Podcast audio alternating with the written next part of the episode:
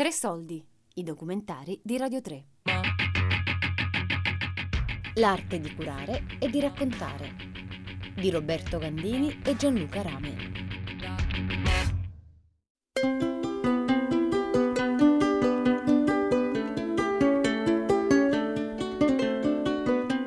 Mi chiamo Roberto Gandini e faccio teatro. Insieme a Gianluca Rame, che è un videomaker, stiamo realizzando il progetto L'arte di curare e di raccontare, che prevede la realizzazione di due laboratori teatrali, di uno spettacolo e di un documentario che raccontino la professione infermieristica attraverso le testimonianze dirette. Il mio settore lavorativo riguarda soprattutto l'ambito pediatrico. Sono un intensivista e ho lavorato in rianimazione L'arte di curare e di raccontare è realizzato in collaborazione con FNOPI, che è la Federazione Nazionale degli Ordini delle Professioni Infermieristiche, e con il Teatro di Roma.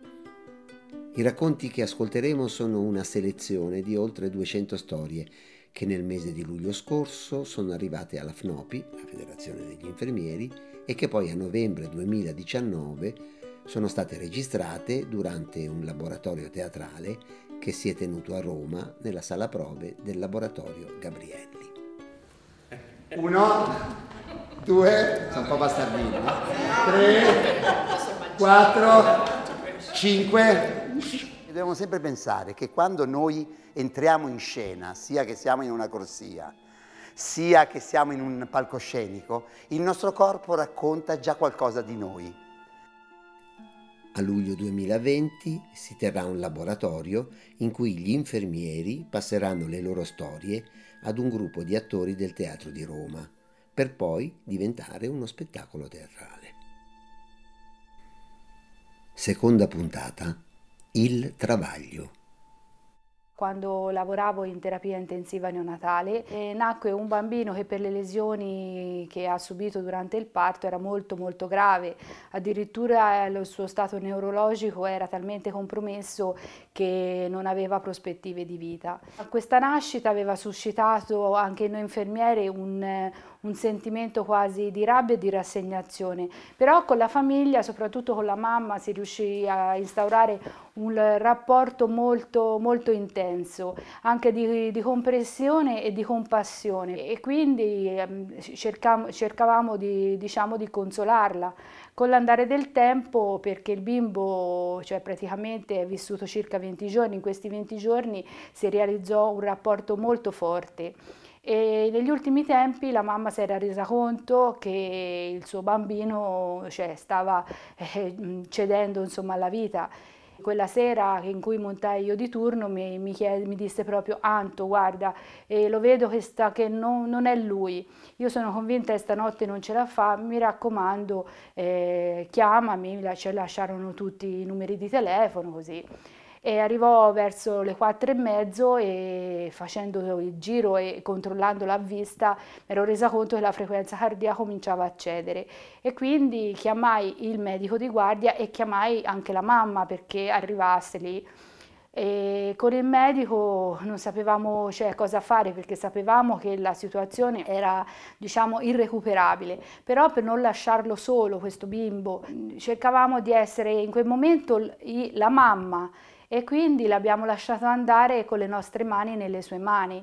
E al momento in cui è arrivata la mamma, lui chiaramente era morto, questa donna era, era, disperata, però sapeva che il suo bambino non era morto da solo, era morto con due mamme, io e la dottoressa. E questa situazione a me mi portò uno stato un po' di, diciamo, di, di, di sofferenza in, interna, infatti in quel periodo avevamo soltanto 3-4 bambini ma non riuscivamo quella mattina con la collega a fare, a fare niente. E poi vabbè, tutto quello è, l'abbiamo vestito, l'abbiamo sistemato, io come lo maneggiavo questo bambino pur, eh, pur, morto era bellissimo, cioè si era talmente rilassato nella sua, mh, nella sua sofferenza, non c'era più quei segni nel volto di un bambino sofferente ma di un bambino rilassato. Ero contenta perché lo avevo praticamente accompagnato solo con eh, un tocco della mano. Cosa succede dopo due anni? Dopo due anni Eh, la mia collega che in quel momento stava facendo la sala parto mi chiama, mi fa Anto guarda chi sta per, chi sta per partorire e stava per partorire quella signora. E quindi la mia collega mi fa, ci vuoi andare te? Certo, dico, ci vado io. Presi questa bimba bellissima, vitale, che urlava come un aquilotto e gliela portai. E lei come mi vide mi disse, Anto, ci sei te, te non hai l'idea di quanto io in questi due anni ho pregato per te, adesso me la dai viva la bimba in collo. Dice, allora c'era lui che non c'era più. Perché noi infermieri ci troviamo in situazioni in cui dobbiamo accompagnare alla morte anche un bambino e nel momento in stesso prenderlo in mano e accompagnarlo alla vita e darlo ai genitori.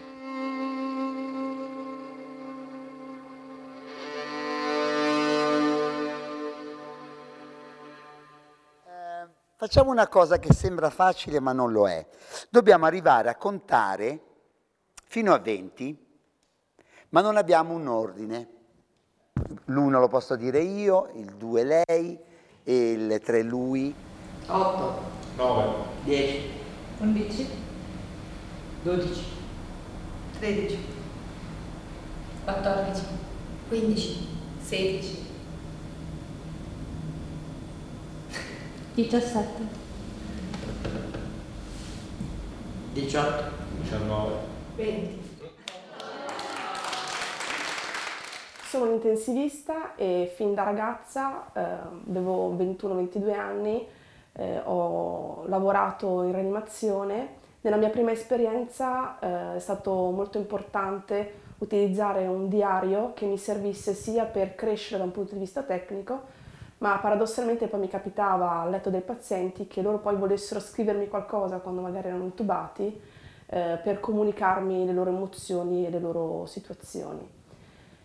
Fin da subito della, de, dell'inizio dell'esperienza in professione ho visto quanto il paziente mi potesse, essere, potesse farmi da maestro. Una sera entrai nel box del mio paziente e lui mi disse Laura sai sto pensando quando tornerò a casa eh, e tornerò a dormire con mia moglie ho tanta paura che eh, lo strumento che mi avete messo nel cuore per aiutarmi a vivere possa darle fastidio durante la notte. E ho detto, ma no, non ti preoccupare, stai pure tranquillo, vedrai che andrà tutto bene.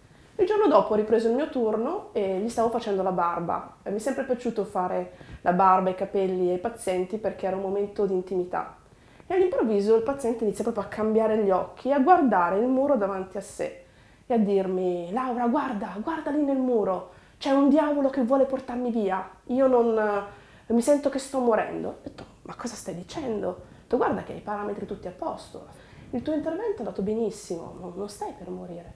E lui continuava con gli occhi allucinati a dirmi queste cose.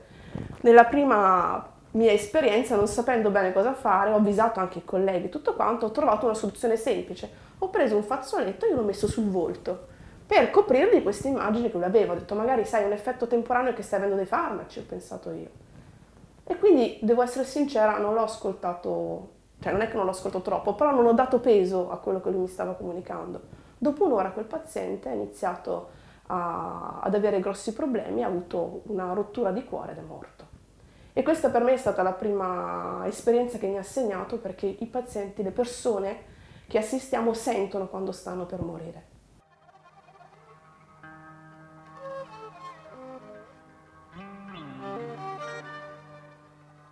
Ricordo molto, molto bene questa storia, anche con un pizzico di nostalgia, devo dire perché è una storia che riguarda il mio essere studente, forse mio, la mia prima volta in cui mi sono trovato di fronte alla morte, come reagirò quando vedrò morire una persona.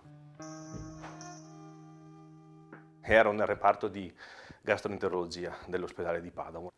E mi ricordo di questo signore, si chiamava Tiozzo, un, un signore di Chioggia che eh, era degente nell'ultima stanza in fondo a destra, la stanza singola le stanze singole, sono stanze particolari. Una volta erano stanze dove eh, andavano le persone che potevano permettersi qualcosa in più in termini economici, ma erano anche le stanze, lo sono tuttora, delle persone che non possono più permettersi nulla, neanche il tempo dell'attesa. E il signor Tiozzo mi sembrava quasi una persona che stesse quasi bene. Era un po' strano, aveva, era molto giallo, aveva questo colore che sembrava quasi un limone.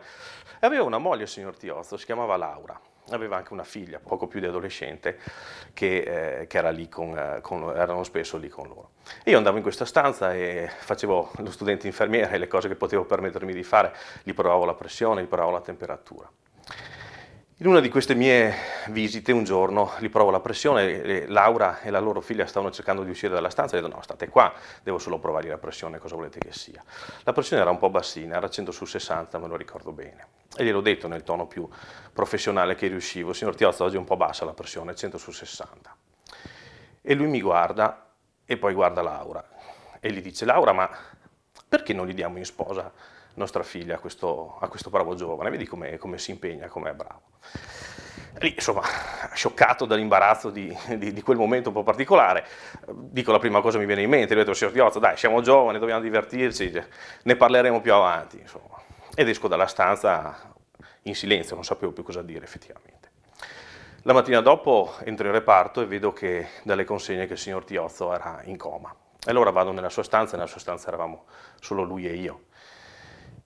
E lì ho visto la fatica di questa persona, ormai nell'ultimo tratto di strada.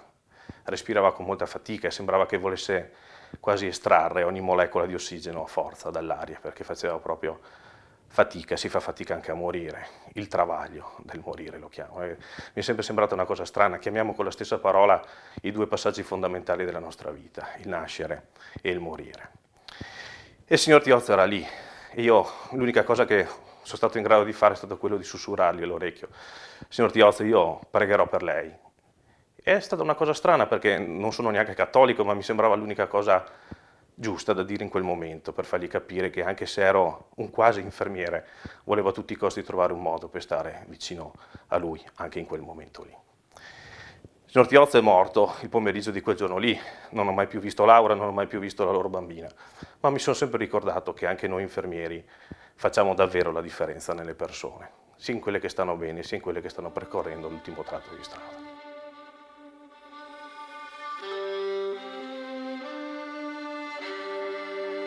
risposta. Adesso invece diciamo un sottovoce, ma che è un sottovoce udibile.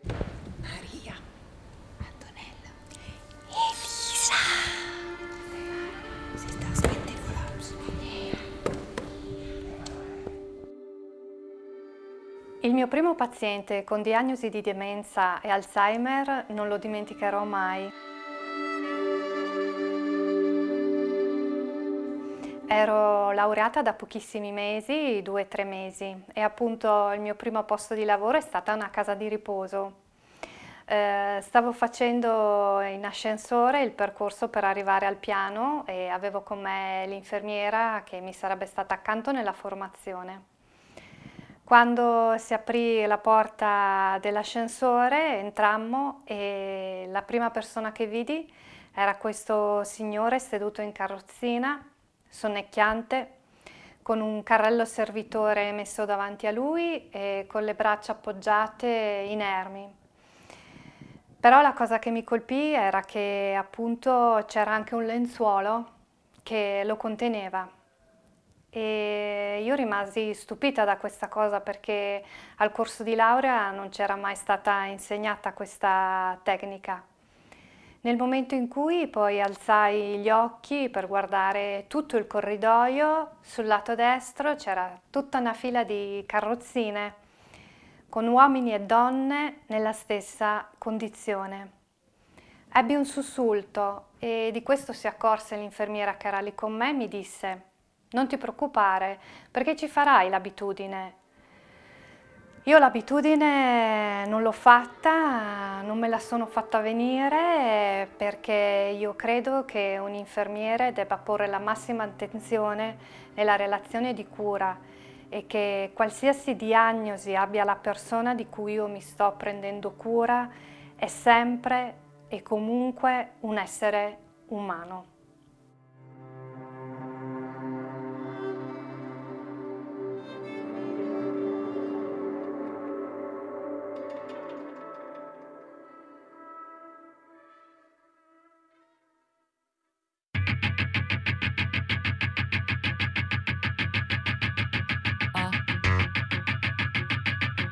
L'arte di curare e di raccontare di Roberto Gandini e Gianluca Rame. Tre soldi è un programma a cura di Fabiana Carobolante, Daria Corrias e Giulia Nucci. Tutte le puntate sul sito di Radio 3 e sull'app RaiPlay Radio.